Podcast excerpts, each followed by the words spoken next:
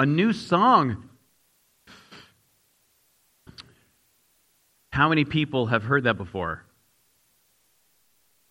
No one. Mike guaranteed that, and his guarantee came true. No one had heard it before. Um, I'm going to tell you a little. We're going to go behind the scenes of Desert's End Church.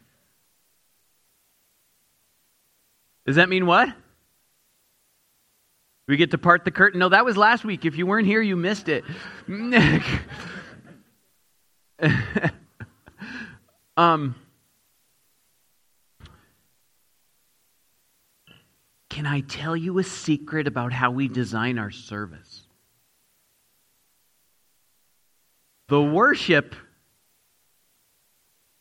and often the thoughts in the worship are meant to connect us back to the week before so that we remember the themes and the last week message and that helps connect church service to church service, especially when we're in a series.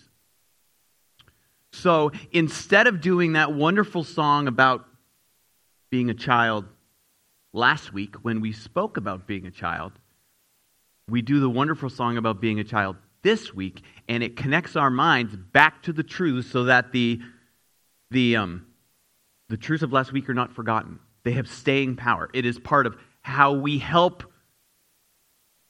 try to help, our own memory as we continue on in a series. So people design their service all kinds of different ways. That's part of how we try to design our worship. Um, and that's why you had a song. And my one of my children whispered to me, That song is kind of like your sermon last week. And I was like, Yes, yes, you got it. And I thought, Well, if my kids got it, maybe everybody got it. And, um, but now I'm just telling you that we all got it. Okay, so uh, we're in Matthew 18. Do you want to? Yes, if anybody needs Bibles, raise your hand. Kevin is going to be Bible man. And as you raise your hands, I'm going to pray here in just a minute. We're going to tie some thoughts to Scripture, but this is going to be like, uh, like just a flow, a river of thoughts over your head. This is going to be, I, I, I fear it's almost random.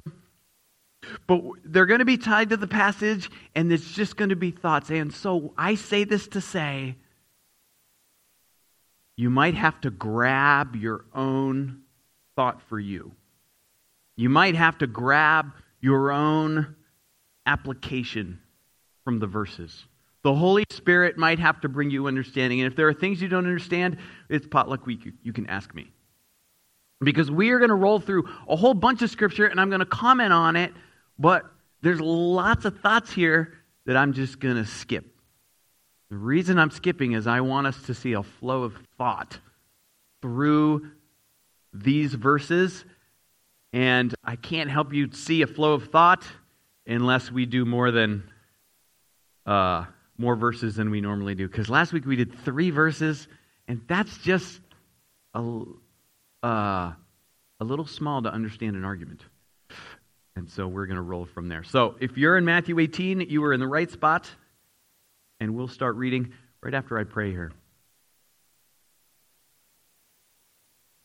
Well, Father, I come before you and I have no idea how um, many verses we'll get through here.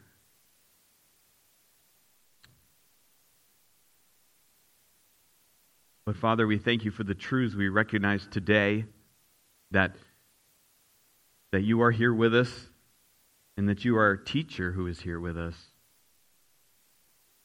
That you are among your church and that we don't need anyone to teach us because your Holy Spirit teaches us. So we look to you and ask for your help and encouragement in teaching this morning. In Jesus' name, amen. All right, Matthew 18, verse 1. At that time, the disciples came to Jesus, saying, Who is the greatest in the kingdom of heaven? And calling to him a child, he put him in the midst of them and said, This is Jesus Truly I say to you, unless you turn and become like children, you will never enter the kingdom of heaven. Whoever humbles himself like this child is the greatest in the kingdom of heaven. Now, this was the passage for last week, and one of the things we learned is that all believers are children.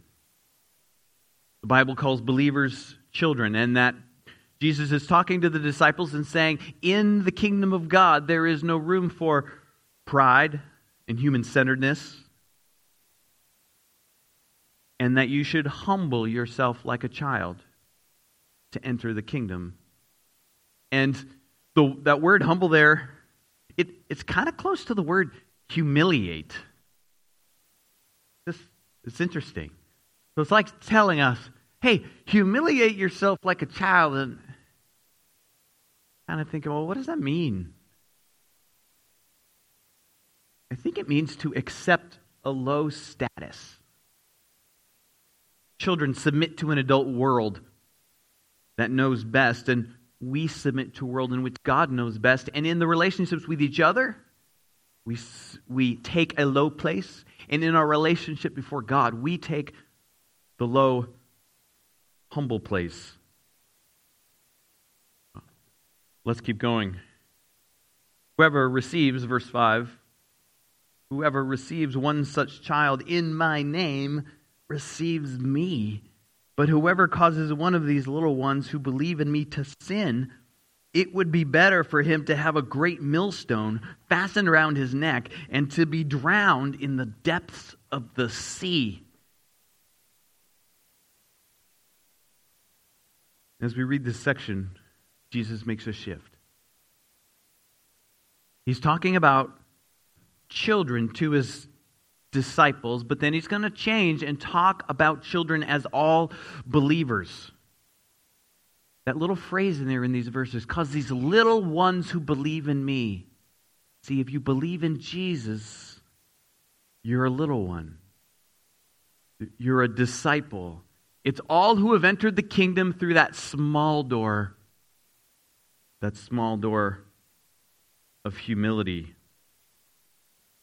Those who change and become like little children. And verse 5 says, One such child. One such child. What does that mean? To, to understand what it's talking about, one such child, you have to go back to verse 4. And he's talking about one who humbles himself like a child. So everyone who humbles himself is the one such child. And if that one such child is led into sin. So we're not talking about leading five year olds into sin only. We are talking about causing other believers who have entered into the kingdom and are children of God, causing them to stumble. Now, it talks about he who receives, little child, receives me. And it makes me think of this verse a couple pages back in Matthew 10, which you can either turn there or I'll read to you in verse 40. It says this Whoever receives you, talking to the disciples, talking to the apostles, Matthew 10, verse 40, whoever receives you receives me, and whoever receives me receives him who sent me. The one who receives a prophet, because he is a prophet, will receive a prophet's reward. And the one who receives a righteous person, because he is a righteous person, will receive a righteous person's reward. And whoever gives one of these little ones even a cup of cold water, because he is a disciple, truly I say to you, he will by no means lose his reward. There are people that are seem important in the kingdom that are important in the kingdom. And that you're rewarded for helping them, for receiving them, for you receive a prophet. You get a prophet's reward. Righteous people, prophets, apostles and you feel good to do that. But Jesus in Matthew 18, he's saying the way we treat the lowly ones, the ones with less status, the nobodies, when we welcome them, when we receive them, it's like we receive Jesus himself. So Jesus identifies with all believers, but he's saying he especially is represented by the low in status. He especially identifies the low in status represent Jesus. There's a verse, it reminds me of this verse in Luke 25. Um, do you have that? Awesome.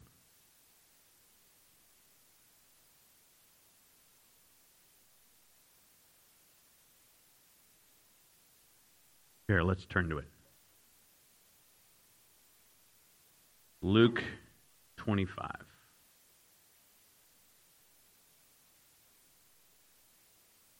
Wait, there isn't a Luke 25. That's why you put Luke 24. That's why. That's why.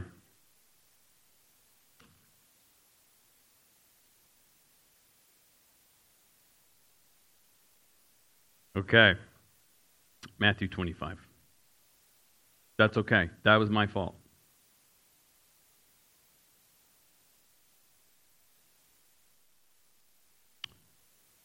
Talking about the judgment. And Jesus says this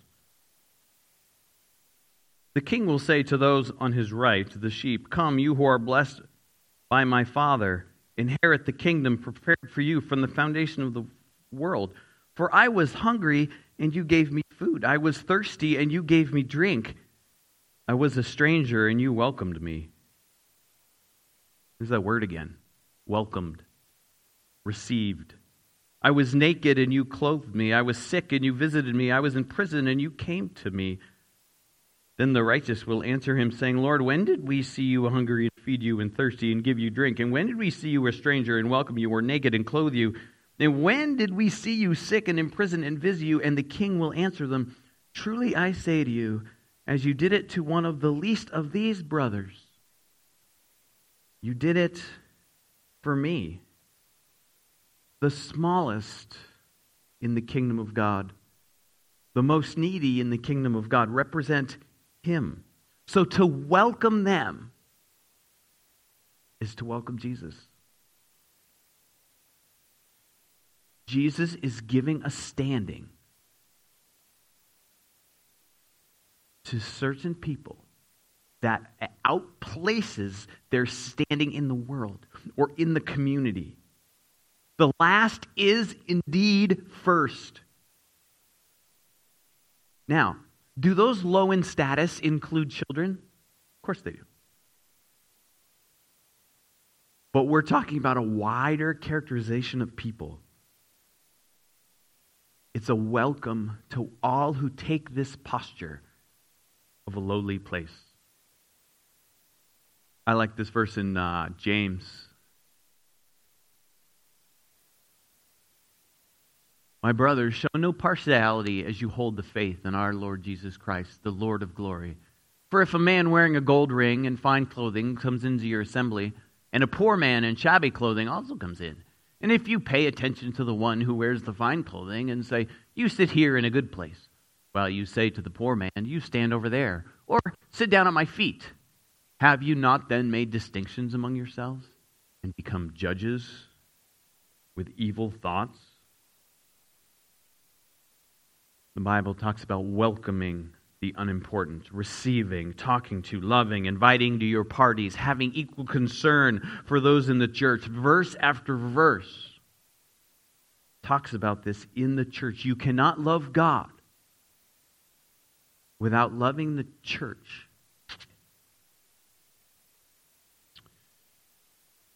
The thought line in Matthew 18 continues, verse 6.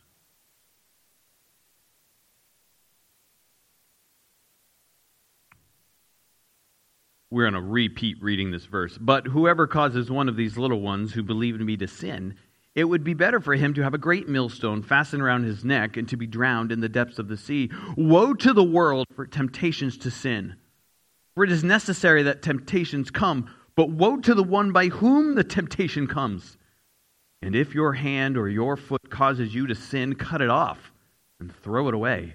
It is better for you to enter life crippled or lame than with two hands or two feet to be thrown into the eternal fire. And if your eye causes you to sin, tear it out and throw it away. It is better for you to enter life with one eye than with two eyes to be thrown into the hell of fire. What do we pull out of this? Just kind of simply, Jesus hates sin. He hates deception and lies and pride and the sins of the eyes and oppression and favoritism and insubordination. And there's that if you cause another brother to stumble, say some verses, or another brother to sin. You know, some commentators have said, man, this is a really hard, it's really harsh. And so this must mean causing a believer to completely lose faith. That's it, it, causing that much damage that they just lose their connection with God, their relationship with God altogether. And you can follow that line of thought, except I can't find anything in the text that would make me think that's true. It may really be that we don't understand how much Jesus hates sin. We look at the penalty, it's so great. Oh, maybe we don't understand how much you hate it, Jesus. Maybe we don't understand how much destruction sin causes, the depth of evil it has brought to us in the world. But then Jesus goes on and he talks about sin in our own life. If, if you have sin in your own life, there are dangers.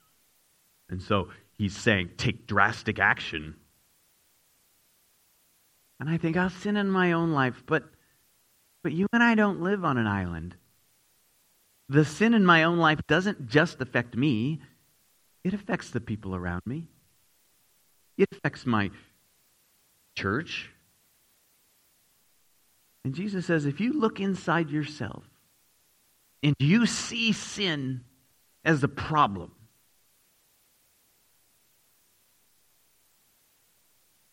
Jesus is saying, be radical in the elimination of that sin. Rigorous self discipline, faith, prayer, pleading, other people, accountability, fasting. Jesus is making very strong points, and the very strong point here is he really cares about sin. And I also get this that we're really vulnerable as a people. We're like a child. We affect one another for good and for evil. We are the little ones little ones that put our faith in Jesus, but our trust in Jesus can be damaged. And so we, we, we can be around each other and we can cause each other to sin and we doubt and lose faith. There can be unfair criticism. There can be, we discourage others. People may be in a place and they receive lack of pastoral care. There might be failure to forgive in relationships. And in verse 10 here, we're going to read it in a minute, Jesus calls, he says, despising of a believer. It's like the opposite of receiving, despising a little one.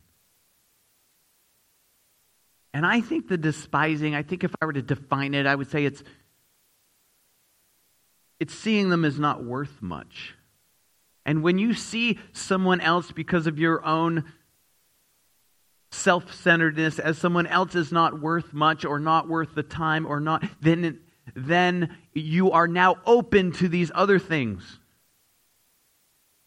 that cause others to sin. I think about it. He, Jesus doesn't tell us the punishment. He says it would be better if they just were drowned in the sea with a millstone around their neck. And but he doesn't actually tell us what the punishment is. He just says it's worse than that.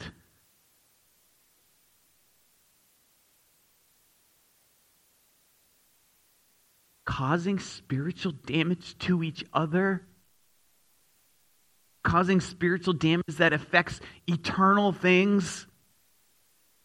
Jesus is saying that's worse than a capital offense. And that's so strong. It's, it's Jesus understanding the world and the spiritual world and sin and eternity and, and all these things. And he says these really strong things, and we don't think that way. Jesus is telling us.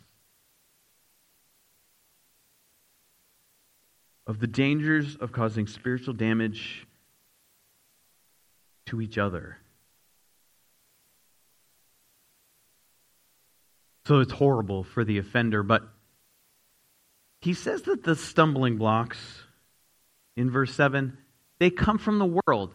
The temptations to sin come from the world. So he's saying the world is dangerous. Thinking like the world is dangerous. The temptations that come from the world. But he doesn't say they come from divine purpose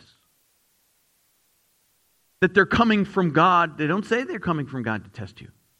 Jesus doesn't say they're along the path of life. He says they come from the world, the natural state of the world.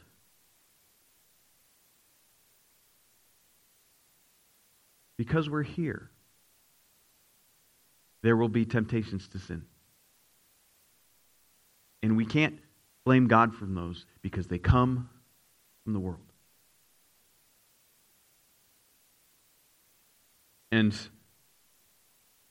in verse 8, your hand causes you to sin, your eye causes you to sin. I don't think this is limited. We're talking about human sinfulness. Makes me just think about the question for each of us, makes me think about the question for my own life. What sin? am I rooting out? What sin in me am I trying to hack to pieces? Jesus speaks, and he's speaking here about eternal things. He's talking about hellfire. And then how do I put these pieces together? You know, eternity is for people that made God king. He's talking about the kingdom of God. And we walk into salvation because we trust a grace that we can't do it on our own. We're not going to do it on our own. Jesus is going to grant us the righteousness and the grace and the forgiveness. Hallelujah. But what does it mean to follow God? What does it mean to be on a, a path with God that He's going to lead us through that ends with us being in heaven. What does it mean to follow him? What, what Jesus is telling us what, what to expect as we follow him. And what will following him entail? Following him will entail rooting out sin.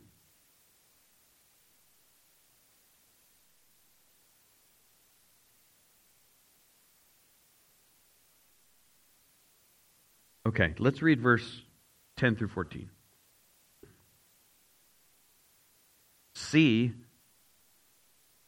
that you do not despise one of these little ones. For I tell you that in heaven their angels always see the face of my Father who is in heaven. What do you think? If a man has a hundred sheep and one of them has gone astray, does he not leave the 99 on the mountains and go in search of the one that went astray?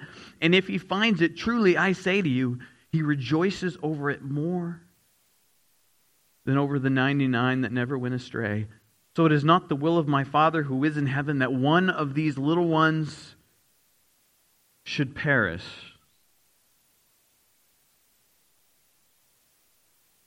It is the natural way of the world to despise little ones, to not take them seriously, to not take their interests as priority. Jesus is really attacking the value of the rat race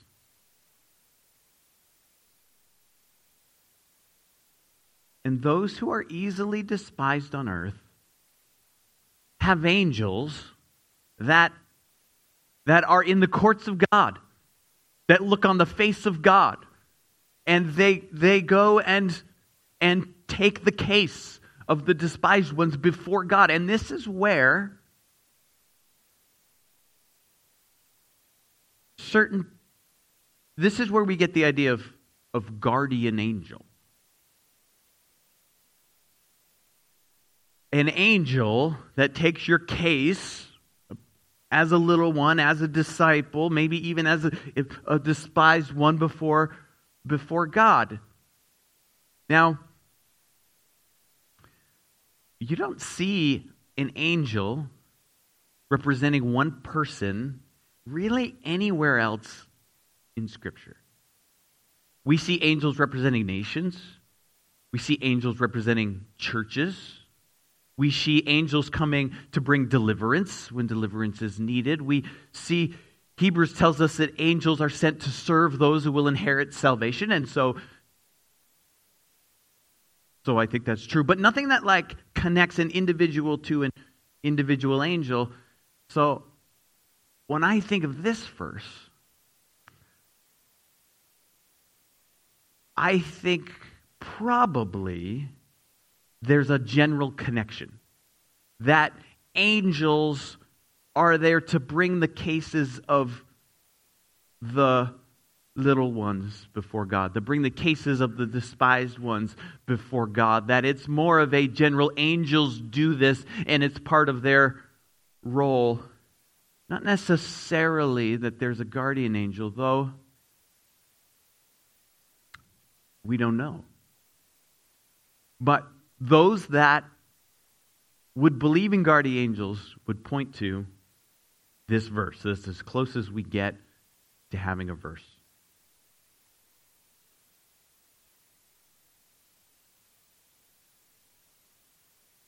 We think about Jesus leaving the 99 to go after the one and and having someone leave to lose one is serious. And Jesus is a shepherd. He distinguishes himself in John 10 from a hired hand. Because one who has wandered off is easy prey wolves, thieves, and they have to be recovered before it's too late. And, and part of what is emphasized here is the joy when they're found. Not because they're better than the other 99, but because Jesus had so much concern for the one that wasn't among the flock anymore. And of course, in Luke 15, there are people that didn't appreciate that joy. That there were those that were found if one member of a community is in spiritual danger, our community, if one member is in spiritual danger, action must be taken to win them back. To do so, to take that action and win them back, is to share in the pastoral concern of God. God, the shepherd. So I think, well, what is the heart of God. And I love this passage in Ezekiel about the heart of God as the shepherd, and I'd like to read it with you guys. It's um, a number of verses long here. For thus says the Lord God Behold, I myself will search for my sheep and will seek them out. As a shepherd seeks out his flock when he is among his sheep that have been scattered, so will I seek out my sheep and I will rescue them from all places where they have been scattered on a day of clouds and thick darkness. And I will bring them out from the peoples and gather them from the countries, and I will bring them into their own land, and I will feed them on the mountains of Israel, by the ravines, and in all the inhabited places of the country. I will feed them with good pasture, and on the mountain heights of Israel shall be their grazing land there they shall lie down in good grazing land, and on rich pasture they shall feed on the mountains of Israel. I myself will be the shepherd of my sheep, and I myself will make them lie down, declares the Lord God. I will seek the lost, and I will bring back the strayed, and I will bind up the injured, and I will strengthen the weak, and the fat and the strong I will destroy. I will feed them in justice. I love it. I love it. it. Reminds me of Psalm 23 The Lord is my shepherd, he makes me lie down and brings me peace.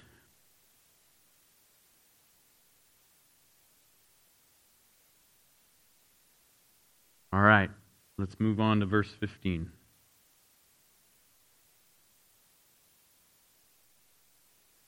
If your brother sins against you, go and tell him his fault between you and him alone. If he listens to you, you have gained your brother. If he does not listen, take one or two others along with you, and every that every charge may be established by the evidence of two or three witnesses. If he refuses to listen to them, tell it to the church. And if he refuses to listen even to the church, let him be to you as a Gentile and a tax collector. Truly I say to you, whatever you bind on earth Actually, we won't go that far yet. Just through verse 17. So the thought in this verse flows naturally. We're talking about someone who has wandered away. So now, in that same theme, what to what do you do if you see someone is in spiritual danger because of sin? See, this is the practical outworking of the pastoral care of God, of the shepherding concern. Because it is through sin that, that people are destroyed, that people wander away from Jesus, that and and this passage is talking about well and let's say this. When it talks about somebody leaves the 99 to go get the one, it's talking about an individual. The word you in that passage is not all, it's all an individual you. But when we get to this passage, there's something different that comes. There's a collected. It says, it says, if they don't listen to you, tell it to the church, tell it to the community. Now we're talking about authority that's a communal authority. However, it starts with an individual, an individual act. This is not a passage for church leaders. An individual goes and shows him another individual in the church his fault,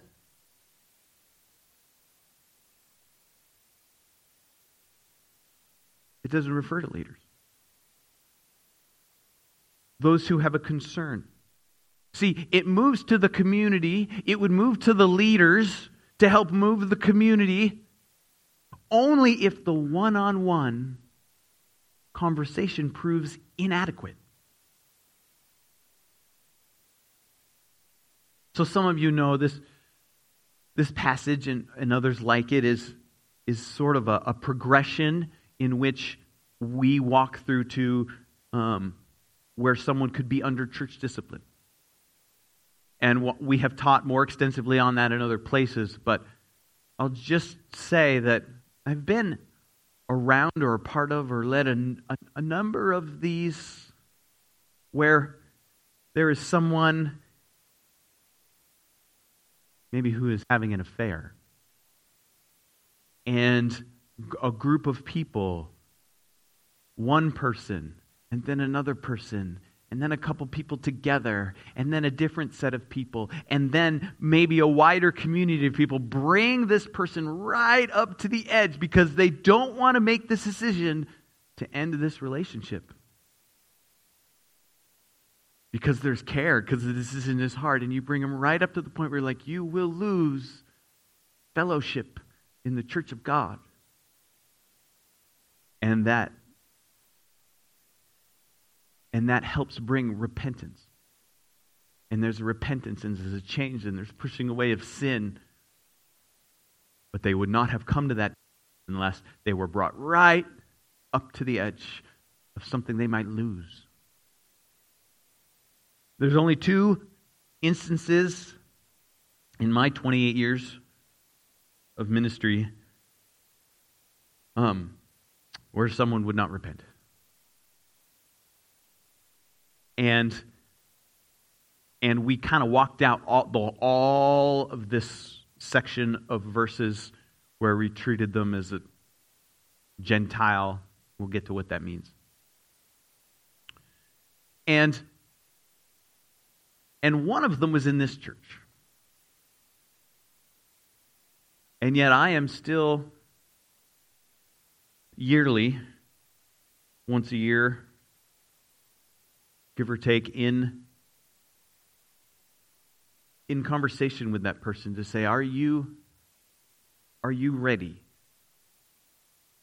to repent? Because this heart, these this section of verses is to help eradicate sin and the, and the sin that destroys people from the church.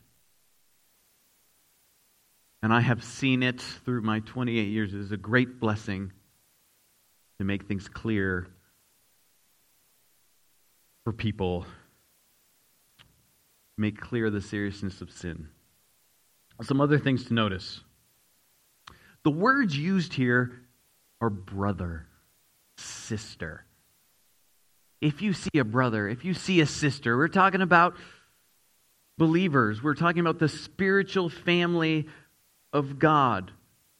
And the motivation for approaching someone is spiritual concern for them. Uh, because we understand the destructive nature of sin. And to go to a person is risky because they could object. And often we have this thought that goes, oh, that's not really my problem. And this if that's you, you can write down this verse. It's Leviticus 19:17. It says this: "Rebuke your neighbor, so he will not share in his guilt." Makes me think sometimes we see sin in each other. And sometimes you see sin, and because you see sin, now you're responsible to do what is right with what you see or what you know. You're responsible for that knowledge and and rebuke your neighbor or you will share in the guilt. We have a concern for one another. The church we're talking about here is the local church. And we are not talking about leaders. To, to do something as an entire church, the leaders have to be involved. But the, re, the, the, as this walks into, into more closer and closer to church discipline, the thing that changes is the amount of people that disapprove of the activity. There's an ostracization that comes for the group. The group, the, the church, shares the, a concern for the person. I say this because what we can sometimes do is hide behind the authority structure of the church. We can leave everything to the pastors, to the leaders, and we can say, well, that's not my problem. I see that in this person's life, but that leader should do it or that person should do it. And we are basically asking the question Am I my brother's keeper? Like Cain did. And Cain thought the answer to that question was no, I am not my brother's keeper. But Jesus is telling us here that the answer is yes. We're in a community of little ones in which we have some responsibility for watching over each other, for helping each other, for the spiritual welfare of one another. And so Matthew's church is not a formal one. It is not a place where all the care and all the shepherding and all the love and all the correction and all the direction is done by the pastor. That's not that's not the church Jesus is communicating. That's not the church Matthew is, is, is helping us see through Jesus' words. When it says, when it says it would, we go talk to someone about sin, this, we're not really talking about sin against you. We're just talking about sin, sin you see. We're not talking about conflict resolution. It's sin that affects the person, that is damaging the other person, and it may be damaging the church wider. But it's just a sin that should be rooted out. in those conversations where you go to someone and you say, Hey, you're on this road and I see this road and this road's going to end. It's, there's there's going to be bad fruit and you're not going to want to eat that fruit. And Jesus wants you on this road so that you can eat good fruit.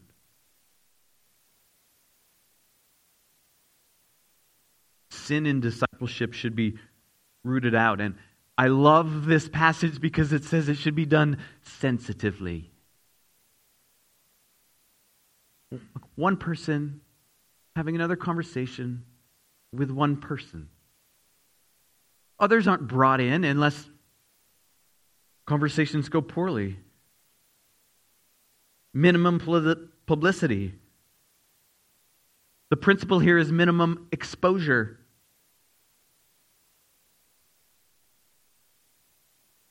The ideal solution is just between the two of you and then you have gained your brother. I think the thought is that you, you are maybe in danger of losing your brother to sin, to who knows what, but now you have gained them. This passage is about the spiritual health of individuals, not the we must keep the corporate church sinless. It's about the spiritual health of us as we care for one another. And I like that when it gets wider. It's done publicly. I love it. No gossips, no whispers. The offender can even be there to listen. And then, when they walk to that line of not repenting, hardness of heart, the ostracization is as a group.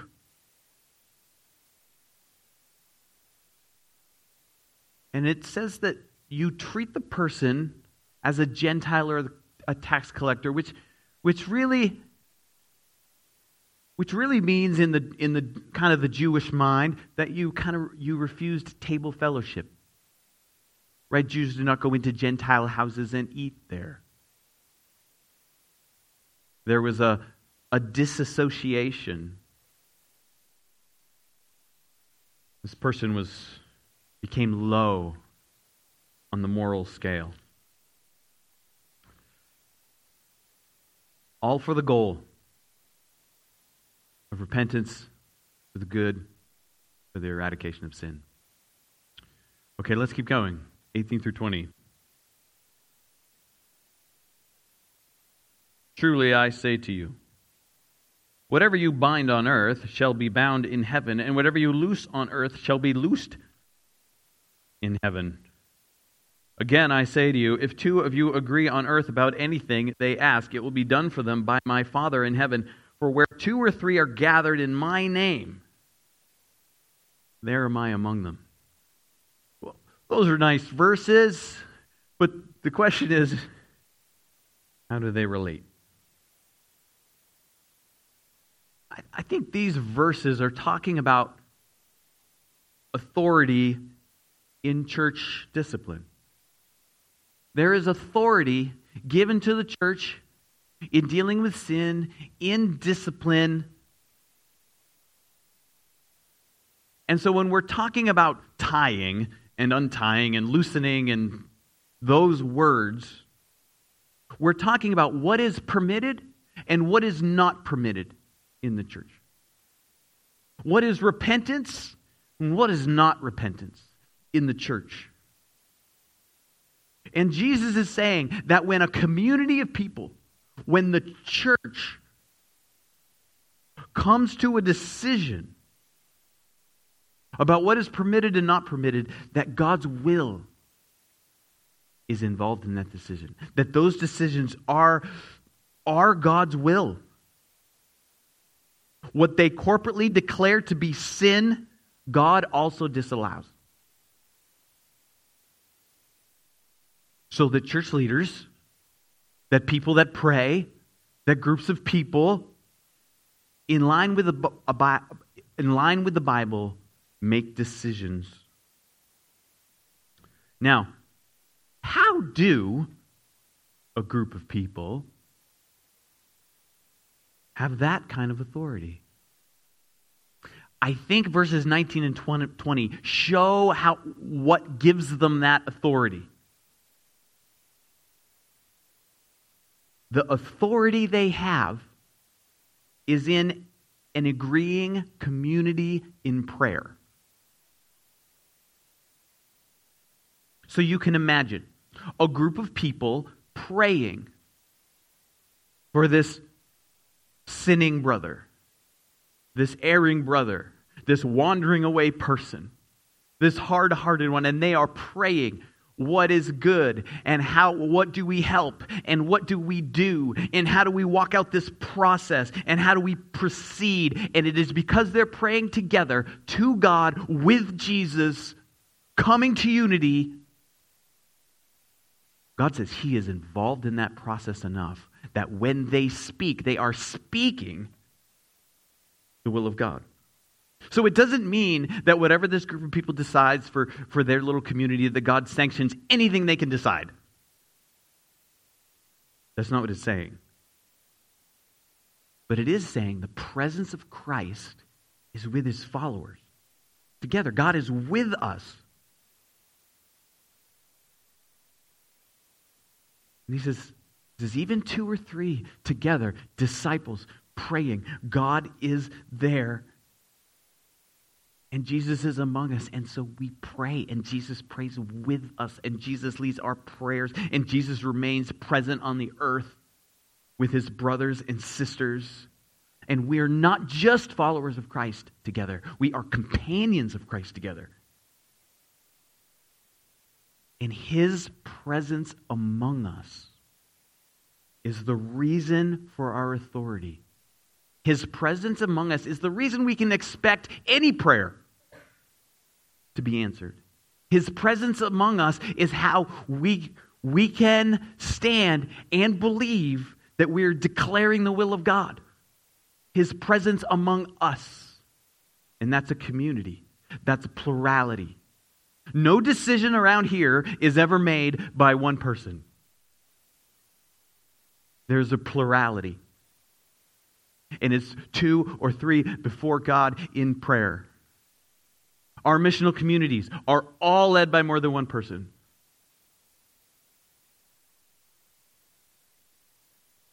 There is a, there is a safety in that. There is a biblical precedent for that. Because the presence of God is promised to any two of his disciples that are meeting. Amazing. It is amazing. But we should close.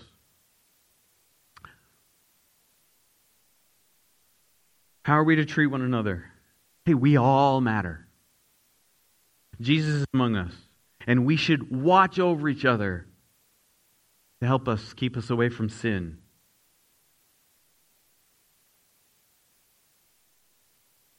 encourage one another as long as it is called today, so that we would not be hardened by sin's deceitfulness.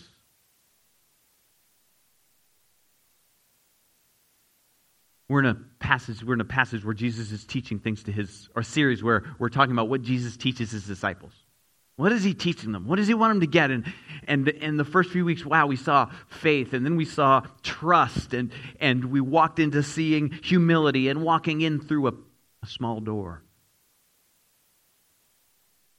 But now we're continuing where we see, oh, equal concern for others in the church, how we treat one another in sin, caring for others in the church, that God wants to root out sin in our lives. And these are all things that we strive for together. That's what discipleship is. That's what following Jesus is. That's what's on the path that is salvation. That's what it entails. And as we walk us or walk people that they're not sure about the Christian life or what it is or how to follow Jesus, these are the themes we communicate to the people or communicate to people.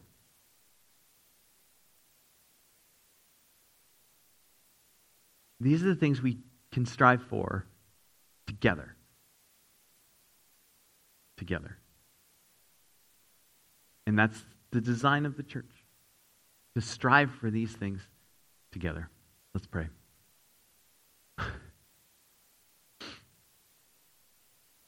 so amazing, Father, that you will take anyone in salvation, anyone who will bow a knee and declare you God and accept forgiveness of sins because of your sacrifice.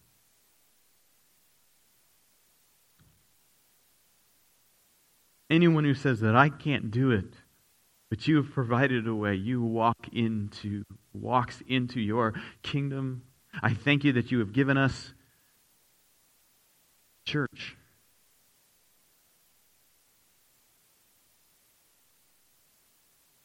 It's amazing, Jesus, you even spoke of these things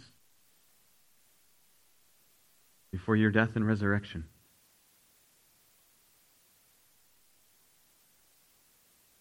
And Lord, grant us real faith to believe you're among us. Grant us real faith to believe following you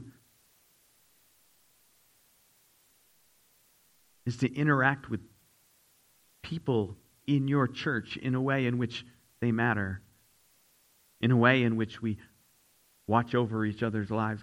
Grant us that faith.